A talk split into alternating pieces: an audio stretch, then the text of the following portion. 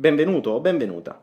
Quello che stai per ascoltare è la versione audio del Salto Quantico, ovvero il primo videolibro del web dedicato alla crescita personale, al risveglio spirituale e alla guarigione del corpo. È una vera e propria opera multimediale, fatta di decine e decine di capitoli, da cui comprenderai come la tua mente è stata condizionata e programmata, come perché non riesci a raggiungere spesso i tuoi risultati, e come i condizionamenti che hai subito sin da piccino non ti permettono di ottenere una vita serena, sana, felice e in abbondanza. Il mio nome è Daniele Penna e sono colui che ti guiderà in questo percorso. Potrai seguirlo attraverso questi podcast audio, ma ti consiglio anche di andare sul canale YouTube e di vedere i video da cui questi podcast sono tratti. Ti basterà cercare Daniele Penna Salto Quantico su YouTube e mi troverai velocemente. Oppure clicca sul link nella descrizione per poter accedere direttamente alla playlist con tutti i capitoli ad oggi realizzati. Buon ascolto e buona crescita. Cari amici, benvenuti a questo sesto capitolo dedicato alla seconda delle grandi illusioni di questo nostro grande sistema, ovvero le religioni.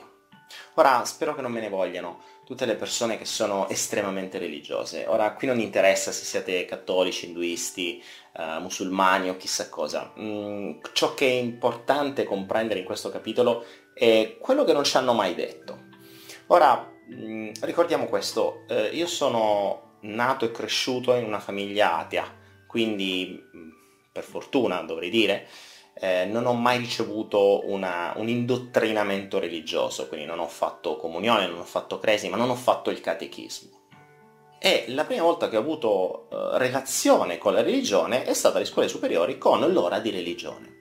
E potete immaginare che a un ragazzetto di 12-13 anni, quanto avevo quando, quando stavo alle scuole superiori, per la prima volta sento parlare di questo personaggio ipotetico che sta nel regno dei cieli, che un giorno si è svegliato e ha eh, deciso di creare la terra e l'uomo. Quindi eh, ci crea a sua immagine e somiglianza, quindi lui ci crea a immagine e somiglianza di se stesso che è Dio, e poi ci dice che ci sono delle cose che non dobbiamo fare.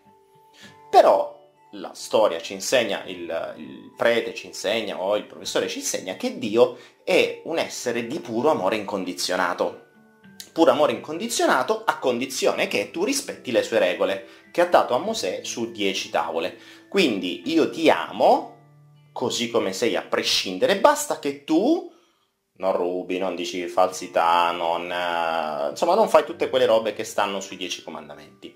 Perché se così fosse, io ti amo incondizionatamente, ma ti mando nel regno degli inferi per l'eternità. Mm. All'anima dell'amore incondizionato mi veniva da dire a 12-13 anni e chiedevo all'insegnante, dicevo scusatemi, ma mi spiegate come fa un essere di puro amore incondizionato che uno ci ha fatto a sua immagine e somiglianza, quindi anche noi dovremmo essere di puro amore incondizionato. Ora, se ci ha fatti come lui, perché noi dovremmo fare delle cose brutte a tal punto che lui non farebbe, ma lui ci ha fatto come lui, ma noi le potremmo fare, se lo fa lui ci ama ma ci manda all'inferno. Però a noi dice porgi l'altra guancia. Ora lui ci manda all'inferno se noi sbagliamo, ma se qualcuno sbaglia con noi noi porgiamo l'altra guancia.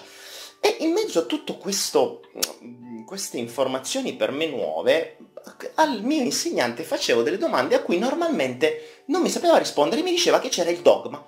Ora, il dogma, quando c'è qualcosa, tu non puoi a un bambino di 12 anni rispondere che c'è un dogma, quindi è così, è così cosa? È amore incondizionato e vendicativo. Ci manda all'inferno, ci ama a prescindere. Ci ha fatto come lui o non ci ha fatto come lui? Spieghiamoci.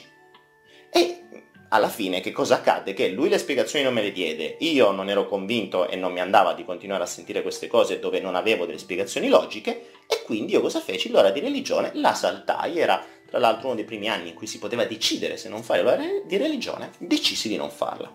Però non finì lì, perché poi col tempo questo tarlo mi era rimasto nella mente, ho continuato a studiare, ho continuato a leggere, a, a trovare un po' di informazioni, e non sono poche, te lo posso garantire, riguardo la storia delle religioni. E viene fuori, se soltanto ci si mette un po' a studiare, un mondo che probabilmente non sai. Ed è per questo che ho voluto inserire in questo video una parte che non faccio io perché c'è qualcuno che l'ha fatta molto meglio di me già da diversi anni ed è stata messa in un film molto importante che è Zeitgeist, ne parleremo più di una volta perché c'è qualcuno, questo Peter Joseph, che eh, già dal 2007 se non ricordo male ha realizzato dei film molto molto belli eh, non ti chiedo di guardare subito i tre film, perché tre o quattro, adesso non ricordo neanche quanti sono, perché sono molto lunghi e molto eh, incisivi, ci sono tante informazioni che se visti tutti assieme potrebbero confondere. Quindi l- quelle che ci serviranno per le nostre illusioni le prenderò e le inserirò all'interno di queste parti. Quella parte sulle religioni è fatta benissimo e la inserirò adesso, praticamente subito dopo piccolo, questo mio piccolo cappello introduttivo. Ovviamente ti dico, eh, non devi credere a tutto quello che ti dico io quello che ti dice quel filmato, ma poniti il dubbio che possa essere vero. E tutte quelle informazioni che stai per ascoltare sono verificabili, i libri ci sono ovunque. Anzi, se vorrai qualche informazione in più, ti consiglio di leggere un bellissimo libro che si chiama Il codice degli dei, dove viene specificato, dove viene ehm, spiegato molto più approfonditamente quello che sentirai in questi pochi minuti di video. Quindi ti lascio alla, alla visione di questa parte tratta dal film Zeitgeist The Movie, il primo che fu fatto, così da poter comprendere meglio alcune cose che sulle religioni non ci hanno detto e dopo forse capire qualcosina in più. Ricordiamoci che le religioni sono state in passato e lo sono ancora uno dei mezzi migliori per condizionare i popoli. Ricordiamoci che in nome del Dio amore incondizionato sono state fatte le peggiori stragi al mondo dalla Santa Inquisizione in poi. Quindi è sempre perché Dio è amore incondizionato. Quindi Attenzione, non ti sto dicendo che non esista un Dio, non ti sto dicendo che non esista qualcosa fuori di noi, anzi, questo lo approfondiremo più avanti, ma è proprio grazie a tutti questi studi, a queste consapevolezze che posso affermare per quanto mi riguarda, per la mia conoscenza, che ci sono alcune cose che bisognerebbe sapere prima di prenderle così come sono, come se fossero un pacchetto regalo che diamo per buono. Chiediamoci sempre cosa c'è dietro, come funziona? Con quale scopo? Ricordiamoci sempre questo. Quindi ti auguro la buona visione e ci vediamo subito dopo questo spezzone.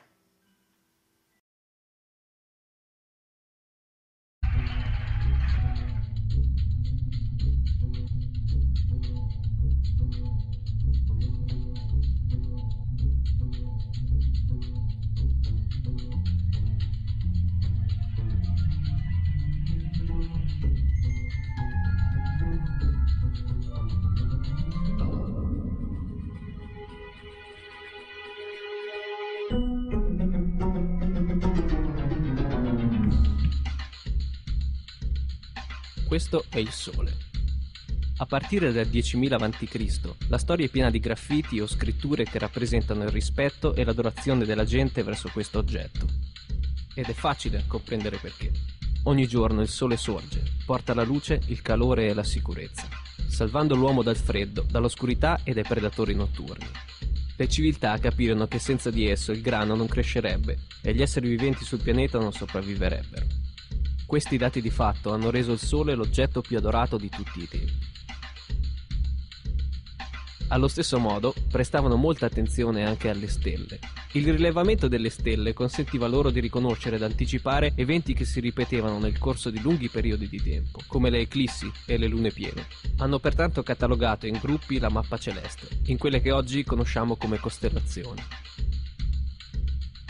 Questa è la croce dello zodiaco, una delle immagini concettuali più antiche della storia umana.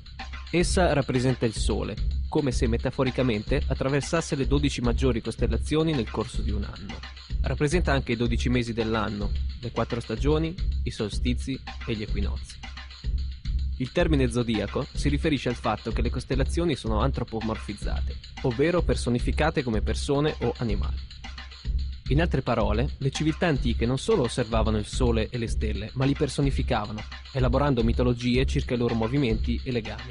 Il Sole, con il suo potere di dare la vita e di Salvatore, era personificato come colui che rappresentava il creatore invisibile, ovvero Dio. Era conosciuto come il Sole di Dio, la luce del mondo, il salvatore del genere umano. D'altro canto, le dodici costellazioni rappresentavano le tappe del viaggio del Sole Dio e venivano identificate con nomi che spesso rappresentavano particolari elementi della natura che si manifestavano in quel periodo dell'anno. Per esempio, Aquario, l'uomo che versa l'acqua, che porta le piogge di primavera. Questo è Horus, è il dio sole dell'Egitto, risalente all'anno 3000 a.C. È la divinità sole antropomorfa e la sua vita è una serie di mitologie allegoriche del movimento del sole nel cielo. Dagli antichi geroglifici in Egitto conosciamo molto di questo messia del sole. Infatti il termine horizon, orizzonte, viene dalla frase Horus has risen, Horus è sorto, come anche il termine ore, in quanto le ore rappresentano il percorso del sole nel corso della giornata. Anche il termine sunset, tramonto, ha origine da questa mitologia, dato che Horus aveva un fratello malvagio chiamato Set, e Set era la personificazione dell'oscurità. Infatti, ogni giorno Horus vinceva la sua battaglia contro Set, mentre alla sera Set arrivava e sconfiggeva Horus, mandandolo negli inferi. Da qui il termine sunset. È importante sapere che l'oscurità contro la luce o il bene contro il male sono, fra le dicotomie mitologiche conosciute, quelle più onnipresenti e sono dicotomie ancora oggi presenti su vari livelli. Sinteticamente, la storia di Horus è la seguente. Horus è nato il 25 dicembre dalla vergine Isis Mary. La sua nascita fu accompagnata da una stella dell'est che i re seguirono per trovare il neonato Salvatore e portargli dei doni. All'età di 12 anni era un prodigo insegnante adolescente. All'età di 30 anni venne battezzato da una figura nota come Anup e da quel momento iniziò il suo ministero. Horus aveva 12 discepoli che viaggiavano con lui, compieva miracoli come la guarigione dei malati e il camminare sulle acque. A Horus venivano attribuiti vari nomi simbolici come la verità, la luce, il figlio eletto di Dio, il buon pastore, l'agnello di Dio e molti altri. Dopo essere stato tradito da Typhon, Horus venne crocifisso, sepolto per tre giorni, dopodiché è risorto. Questi attributi di Horus, sebbene possano non essere reali, sembrano permeare molte culture del mondo, in quanto molte altre divinità sembrano avere la stessa struttura mitologica generale. Attis, divinità frigia, nato da una vergine il 25 dicembre, crocifisso, sepolto in una tomba e dopo tre giorni risorto. Krishna dell'India, nato da una vergine, Devaki, il 25 dicembre con una stella dell'est che segnalava il suo arrivo, ha compiuto miracoli con i suoi discepoli, fu crocifisso e dopo la sua morte è risorto. Dioniso della Grecia, nato da una vergine il 25 dicembre, era un insegnante viaggiatore che compiva miracoli come trasformare l'acqua in vino. Veniva chiamato anche Re dei Re, l'unigenito di Dio, l'Alfa e l'Omega e molti altri. Fu crocifisso, dopodiché è risorto. Mitra della Persia, nato da una vergine il 25 dicembre, aveva 12 discepoli e compiva miracoli. Dopo la sua morte venne sepolto per tre giorni, dopodiché è risorto. Veniva chiamato anche la verità, la luce e in molti altri modi. È interessante il fatto che il giorno sacro del culto di Mitra fosse la domenica. Ciò che conta è che ci sono dozzine di salvatori nati da una vergine, crocifissi in molte parti del mondo, che corrispondono a questa descrizione. Resta una domanda. Perché queste caratteristiche?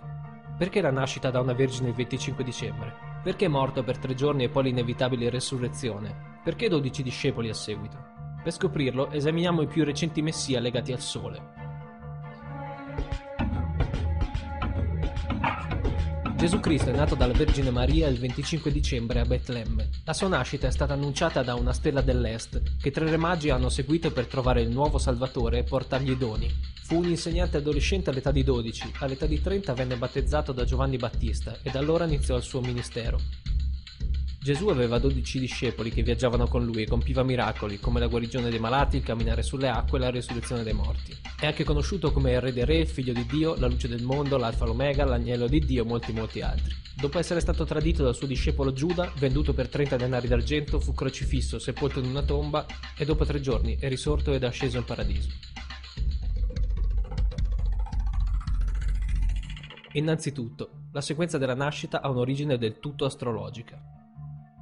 La stella dell'est è Sirio, la stella più luminosa del cielo, che il 24 dicembre si allinea con le tre stelle più brillanti della cintura di Orione. Queste tre stelle luminose sono chiamate oggi come lo erano nei tempi antichi, i tre re. E i tre re, assieme a Sirio, la stella più luminosa, si allineano esattamente con il punto in cui sorge il Sole il 25 dicembre. Questa è la ragione per cui i tre re seguono la stella dell'Est, in modo da trovare l'alba, la nascita del Sole.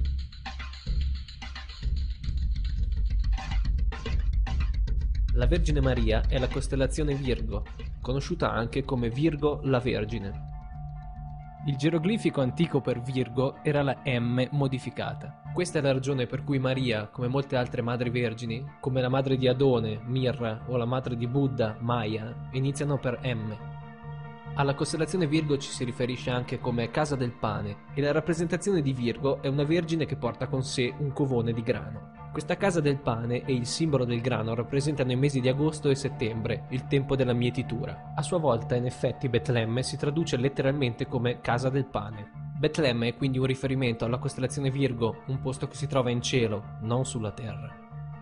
C'è un altro fenomeno molto interessante che si verifica nei giorni fra il solstizio d'inverno e il 25 dicembre. Dal solstizio d'estate al solstizio d'inverno i giorni diventano più corti e freddi e dalla prospettiva dell'emisfero nord il sole appare muoversi verso sud e diventare più piccolo e più debole. Avvicinandosi al solstizio d'inverno, l'accorciarsi delle giornate e la fine dei raccolti simboleggiavano per gli antichi un processo di morte. Era la morte del sole. Il 22 dicembre la morte del Sole si realizzava completamente, in quanto il Sole, continuando a muoversi verso sud per sei mesi, raggiunge il punto più basso nel cielo. La cosa curiosa che accade è questa. Il Sole smette di muoversi verso sud, almeno percettibilmente, per tre giorni. Durante questa pausa di tre giorni, il Sole rimane in prossimità della Croce del Sud, la costellazione Crux. E dopo questo periodo, il 25 dicembre, il Sole si muove di un grado, questa volta a nord, facendo presagire giorni più lunghi, calore e primavera. E questo fu detto. Il Sole, morto sulla croce, morì per tre giorni, solo per risorgere o nascere di nuovo. Questa è la ragione per la quale Gesù e numerose altre divinità legate al Sole condividono questa idea di crocifissione, morte di tre giorni e resurrezione. È il periodo di transizione nel quale il Sole modifica di nuovo la sua direzione verso l'emisfero nord, portando la primavera e quindi la salvezza. Tuttavia gli antichi non celebravano la resurrezione del Sole sino all'equinozio di primavera, o Pasqua. Questo perché a partire dall'equinozio di primavera il Sole ufficialmente supera la forza maligna dell'oscurità, in quanto da quel giorno diventa più lungo della notte e le condizioni rivitalizzanti della primavera emergono. Probabilmente il più ovvio dei simbolismi astrologici riguardanti Gesù è quello dei dodici discepoli. Loro sono semplicemente le dodici costellazioni dello zodiaco, assieme ai quali Gesù, essendo il Sole, viaggia.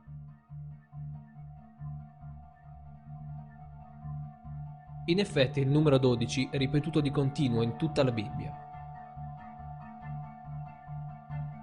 Questo testo ha a che fare con l'astrologia più di qualsiasi altra cosa. Ritornando alla croce dello zodiaco con la sua rappresentazione della vita del Sole, essa non era solo una rappresentazione grafica o uno strumento per identificare i movimenti del Sole, era anche un simbolo spirituale pagano che veniva anche identificato con questo simbolo grafico. Questo non è un simbolo della cristianità, ma una sintesi del simbolo della croce dello zodiaco per i pagani,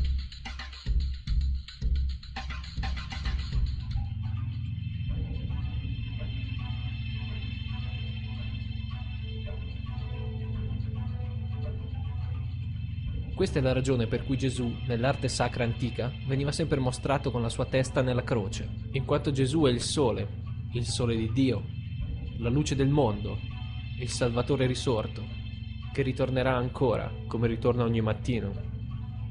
La gloria di Dio che difende contro le forze dell'oscurità. E lui è rinato ancora, come ogni giorno, e può essere visto arrivare dalle nuvole, lassù in cielo, con la sua corona di spine o raggi solari.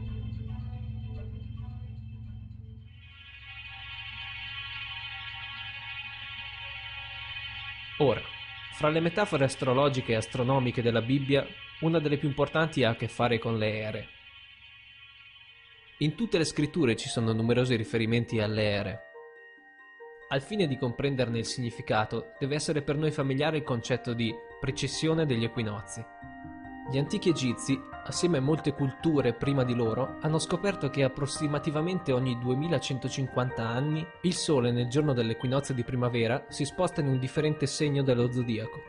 Questo è dovuto ad una lenta rotazione angolare che la Terra mantiene mentre ruota attorno al suo asse. È chiamata precessione in quanto le costellazioni vanno all'indietro anziché nel normale ordine dell'anno. Il periodo di tempo necessario affinché questa precessione attraversi tutti i 12 segni è approssimativamente 25.765 anni. Questo era anche chiamato il Grande Anno e le antiche civiltà ne erano ben consapevoli e si riferivano a ciascuno di questi periodi di 2150 anni come ad un'era, Dall'anno 4300 a.C. all'anno 2150 era l'era di Taurus, il toro. Dal 2150 a.C. all'1 d.C. era l'era di Aries, l'ariete. E dall'1 d.C. al 2150 abbiamo l'era dei pesci, l'era dove ci troviamo tutt'oggi. E all'incirca nell'anno 2150 entreremo in una nuova era, l'era dell'acquario. Ora, la Bibbia si riferisce, parlandone in modo generico, ad un movimento simbolico entro tre ere, presagendone una quarta. Nel Vecchio Testamento, quando Mosè scende dal monte Sinai con i dieci comandamenti, si infuria vedendo il suo popolo che venera un toro o vitello d'oro. Quindi lancia le sue tavole di pietra e invita la gente ad uccidersi a vicenda per potersi purificare. Molti studiosi della Bibbia attribuiscono questa furia al fatto che gli israeliti stavano venerando un falso idolo o qualcosa che lo rappresentava. La verità è che il vitello d'oro rappresenta Taurus, il toro, mentre Mosè rappresenta la nuova era di Aries, l'ariete. Questa è la ragione per cui gli ebrei ancora oggi suonano il corno di Ariete. Mosè rappresenta la nuova era di Ariete e con l'arrivo della nuova era tutti devono abbandonare quella vecchia. Anche altre divinità mettono in evidenza queste transizioni fra ere, come Mitra, una divinità precristiana che uccide un toro con la stessa simbologia. Gesù, quindi, è la figura che introduce l'era che segue quella di Aries, l'era dei pesci. Il pesce è un simbolismo molto comune nel Nuovo Testamento, essendo Gesù conosciuto come il grande pescatore. Ha sfamato 5.000 persone con pane e due pesci. Quando ha iniziato il suo ministero, incamminandosi per la Galilea, fece amicizia con due pescatori che lo seguirono. La mitra del Papa è incontrovertibilmente una testa di pesce, che rappresenta l'era dei pesci.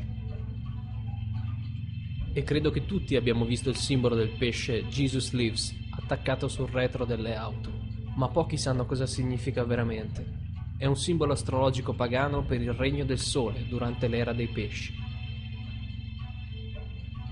Anche la presunta data di nascita di Gesù è essenzialmente la data di inizio di questa era, in Luca 22:10, quando i discepoli chiedono a Gesù dove si preparerà la Pasqua dopo la sua morte, Gesù replicò: Appena entrati in città, vi verrà incontro un uomo che porta una brocca d'acqua. Seguitelo nella casa dove entrerà. Questa scrittura è di gran lunga uno fra i più significativi riferimenti astrologici della Bibbia. L'uomo che versa la brocca d'acqua è Aquario, che viene sempre rappresentato come un uomo che versa acqua da una brocca. Rappresenta l'era dopo i pesci, e quando il sole, il dio sole, lascerà l'era dei pesci, Gesù, entrerà nella casa di Aquario, dato che Aquario segue i pesci nella precessione degli equinozi. Gesù sta solo dicendo che dopo l'era dei pesci arriverà l'era di Aquario,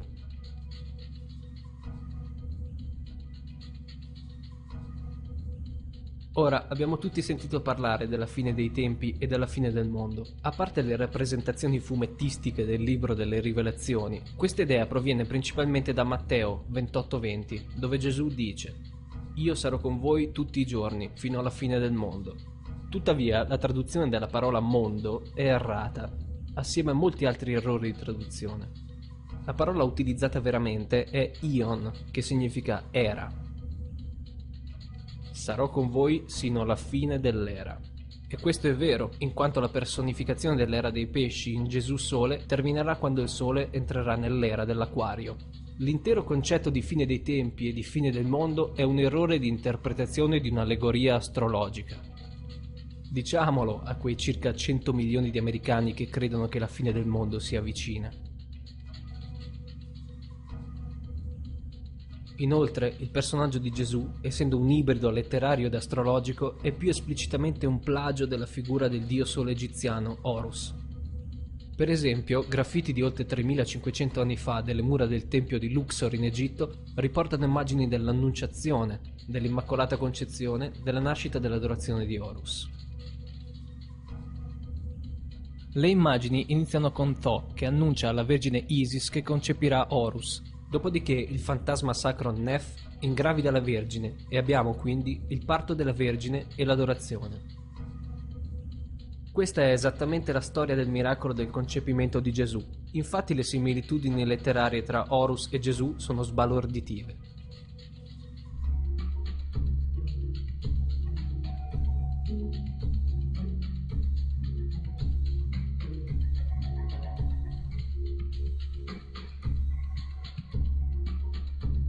E il plagio è continuo. La storia di Noè e della sua arca è presa direttamente dalla tradizione. Il concetto di grande alluvione è onnipresente nel mondo antico, con oltre 200 differenti citazioni in differenti periodi ed epoche. Tuttavia, basta guardare non più lontano di una fonte pre-cristiana risalente al 2600 a.C., la leggenda di Gilgamesh. Questa storia parla di una grande alluvione ordinata da Dio, di un'arca che trasportava animali portati in salvo, e persino la liberazione e il ritorno di una colomba, che corrispondono del tutto alla storia biblica, assieme a molte altre similitudini. Tuttavia, diversamente dalla Bibbia, la storia di Gilgamesh è sempre stata considerata una leggenda. E poi c'è il plagio della storia di Mosè, sulla nascita di Mosè è stato detto che fu messo in una cesta e abbandonato in riva al fiume, in modo da evitare l'infanticidio. Venne successivamente salvato da una figlia di reali e da lei cresciuto come un principe. Questa storia del bimbo nella cesta è stata rubata direttamente dal mito di Sargon di Akkad del 2250 a.C. Sargon, una volta nato, fu messo in una cesta in modo da evitare l'infanticidio e abbandonato lungo un fiume. Fu a sua volta salvato e cresciuto da Acchi, una levatrice di una famiglia reale. Inoltre Mosè era conosciuto come il portatore delle leggi, colui che ha portato i dieci comandamenti, le leggi di Mosè. Tuttavia l'idea di una legge inviata da un dio ad un profeta su una montagna è anch'essa un tema ricorrente molto antico. Mosè è solo un altro portatore delle leggi divine, assieme ad una lunga schiera di analoghe figure nella storia mitologica. In Babilonia a Nemo venne assegnato l'incarico di ritirare le tavole delle leggi sulla montagna per poi darle al suo popolo. In India Manu fu il grande portatore di leggi. A Creta Minos ascese il monte Dicta dove Zeus gli diede le sacre leggi, mentre in Egitto c'era Mises che portò le tavole di pietra sopra le quali c'erano le leggi scritte da Dio. Nemo, Manu, Minos, Mises, Mosè. E i Dieci Comandamenti? Essi sono ripresi integralmente dalla formula magica numero 125 del libro egizio dei morti. Quello che nel libro dei morti era io non ho rubato diventa non rubare, io non ho ucciso diventa non uccidere, io non ho detto bugie diventa non dire falsa testimonianza, e così via. In effetti, la religione egiziana costituisce probabilmente il 90% delle basi fondamentali della teologia giudaico-cristiana. Battesimo, vita dopo la morte, giudizio finale, parto della Vergine, morte e resurrezione, crocifissione, l'arca dell'alleanza, circoncisione, salvatori, la Santa Comunione, la Grande Alluvione, Pasqua, Natale, ascesa al cielo e molti molti altri. Sono tutti concetti ascrivibili a credenze egizie, create molto prima della cristianità e del giudaismo. Giustino il Martire, uno dei primi difensori e storici cristiani, scrisse quando noi affermiamo che Lui, Gesù Cristo, nostro Maestro, fu generato senza unione sessuale, fu crocifisso, morto e risorto e poi asceso in cielo, non proponiamo niente di diverso da ciò che voi considerate appartenga alle credenze dei seguaci del Dio Giove. In un altro testo, Giustino il Martire affermava: Egli era nato da una vergine. Accettate questo come una similitudine con le credenze circa il Dio Perseo. È ovvio come Giustino e altri paleocristiani sapessero quanto simili fossero la cristianità e le religioni pagane. Tuttavia, Giustino aveva una soluzione. Giustino era così preoccupato della questione che decise di incolpare il demonio. Il demonio ebbe la lungimiranza di venire prima di Cristo e diffondere queste sue caratteristiche anche nel mondo pagano. Cristianesimo fondamentalista, affascinante. Questa gente crede davvero che il mondo abbia 12.000 anni. Allora ho chiesto a uno di questi, ok, e allora i fossili di dinosauro? E lui mi ha detto i fossili di dinosauro. Dio li ha messi lì per testare la nostra fede.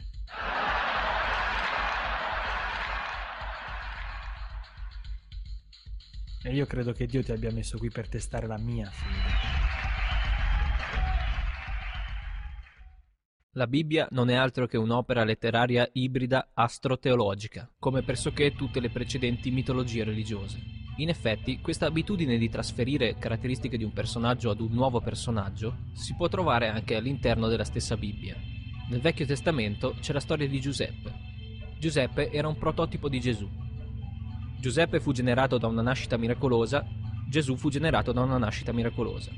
Giuseppe aveva 12 fratelli, Gesù aveva 12 discepoli. Giuseppe fu venduto per 20 monete d'argento, Gesù fu venduto per 30 monete d'argento. Il fratello Giuda suggerisce di vendere Giuseppe il discepolo Giuda propone la vendita di Gesù.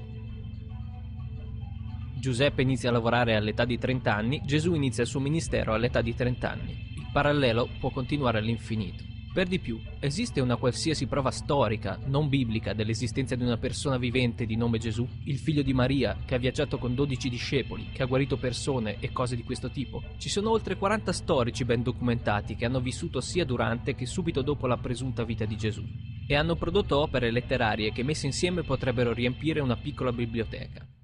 Quanti di questi storici hanno documentato questo leader spirituale? Neanche uno.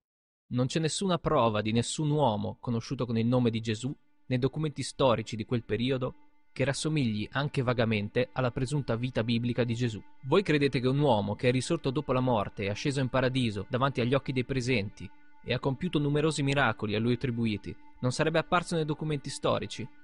Non è apparso perché Gesù, sia come persona che come Messia, non è esistito.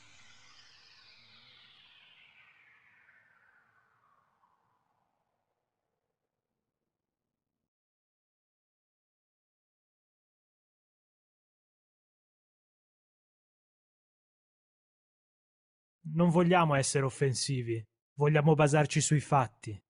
Non vogliamo ferire i sentimenti di nessuno, ma vogliamo essere accademicamente corretti rispetto a ciò che comprendiamo e sappiamo essere vero. E la cristianità, appunto, non si basa sulla verità. Abbiamo scoperto che la cristianità era infatti niente più che una storia romana, sviluppata in modo politico.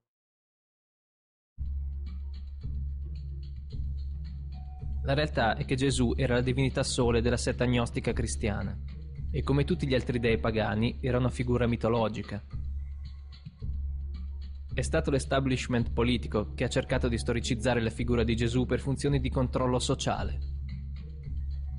Dal 325 d.C. a Roma l'imperatore Costantino riunì il concilio di Nicea è stato durante questo incontro che il Nuovo Testamento venne formalmente definito e da allora ebbe inizio una lunga storia di frodi spirituali e spargimenti di sangue in nome della religione cristiana. E per i 1600 anni successivi il Vaticano ha mantenuto una forza opprimente su tutta l'Europa, portando periodi gioiosi come l'Alto Medioevo, assieme ad eventi gloriosi come le crociate e l'Inquisizione.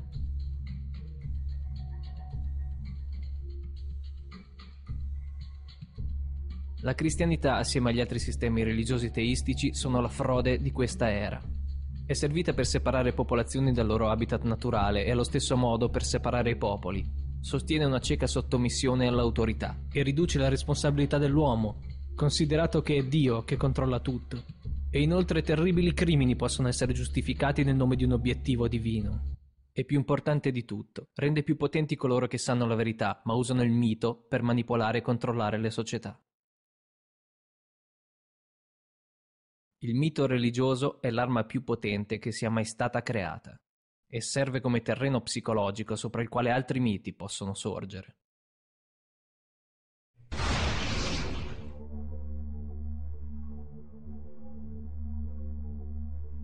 Un mito è un'idea che sebbene venga creduta come vera da molte persone, è falsa. In un senso più profondo, in senso religioso, un mito serve come storia in grado di orientare e mobilitare la gente. Non si mette al centro l'aderenza alla realtà di una storia, ma la sua funzione. Una storia non può funzionare se non viene considerata vera all'interno di una comunità o di una nazione. Non si discute nemmeno con quelle persone che hanno il cattivo gusto di porgere domande circa la verità della storia sacra. I tutori della fede non entrano in dibattito con loro, li ignorano o li condannano pubblicamente come blasfemi.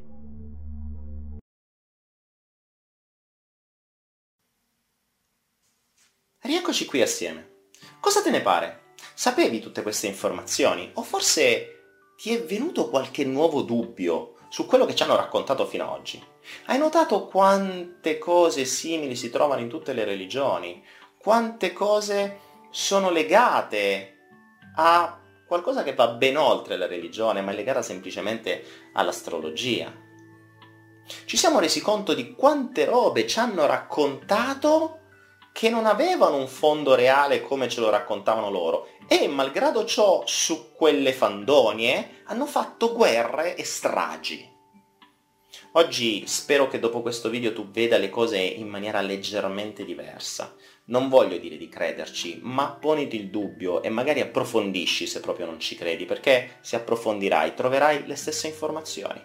Tra l'altro, come ti dicevo, se vorrai approfondire, eh, leggiti il, co- il, il libro che si chiama Il codice degli dei. Se vorrai potrò anche mandartelo e um, ti basterà chiedermelo su Facebook, qui sotto trovi il, il, mio account Facebook, quindi mi puoi aggiungere come amico così restiamo anche in contatto e sarai sempre aggiornato su tutto quello che farò di nuovo. E eh, potrai chiedermi tranquillamente in messaggio privato il, uh, di mandarti il codice degli dei e te lo manderò volentieri. Così potrai anche tu approfondire meglio queste tematiche. Quindi con uh, questa seconda illusione svelata chiudo questo sesto capitolo. Come al solito ti chiedo un grande favore, ovvero quello, se ti è piaciuto ovviamente questo capitolo, di condividerlo quanto più possibile, di condividerlo su Facebook, di mandare mail agli amici, di condividerlo più spesso su Facebook, magari non soltanto una volta, ma più spesso in maniera tale che possa essere visibile più volte dai, da tutto il gruppo di tuoi amici e degli amici dei tuoi amici. Come al solito, se vorrai ricorda che è possibile sostenere questo progetto che per quanto gratuito per te eh, non è gratuito per chi lo realizza e eh, sul, um, sul, dominio, sul sito che leggi qui sotto è possibile fare una donazione. Tra l'altro eh, ringrazio di tutto cuore tutte le persone che fino ad oggi ci stanno sostenendo e che come mio ringraziamento eh, vengono inserite col loro nome all'interno della pagina delle donazioni, ovviamente soltanto il nome, non il cognome per motivi di privacy,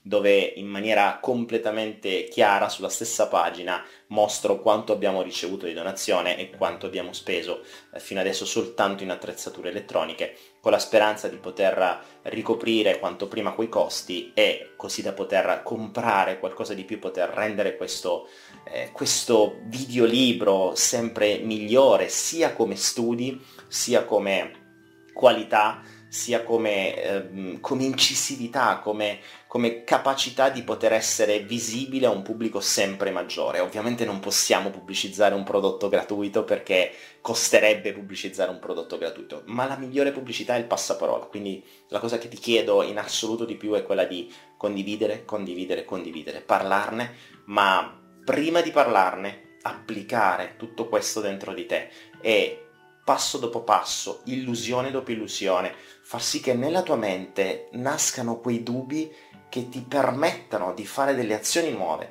di avere dei pensieri nuovi, di avere delle, delle nuove abitudini e di avere l'abitudine di chiedersi sempre da dove arriva l'informazione che ti viene installata dentro. Quindi non mi rimane che ringraziarti, ringraziarti per essere stato qui con me, ringraziarti per la condivisione che vorrai fare, ringraziarti per i messaggi che vorrai lasciarci qui sotto su YouTube, su Facebook, ovunque tu vorrai e ringraziarti per eh, esserti messo in gioco ed aver aperto la tua mente alla possibilità di fare questo grande e importante salto quantico. Grazie. Grazie per l'ascolto.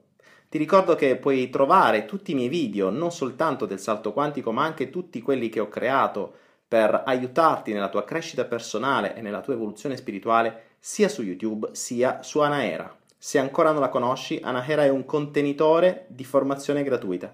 Ti basta registrarti gratuitamente su www.anaera.info e troverai tutti i video del salto quantico, tutti gli altri miei video e tanti altri corsi di formazione completamente gratis, così che potrai aumentare la tua conoscenza ed evolvere più velocemente la tua anima e il tuo spirito. Buon ascolto o buona visione.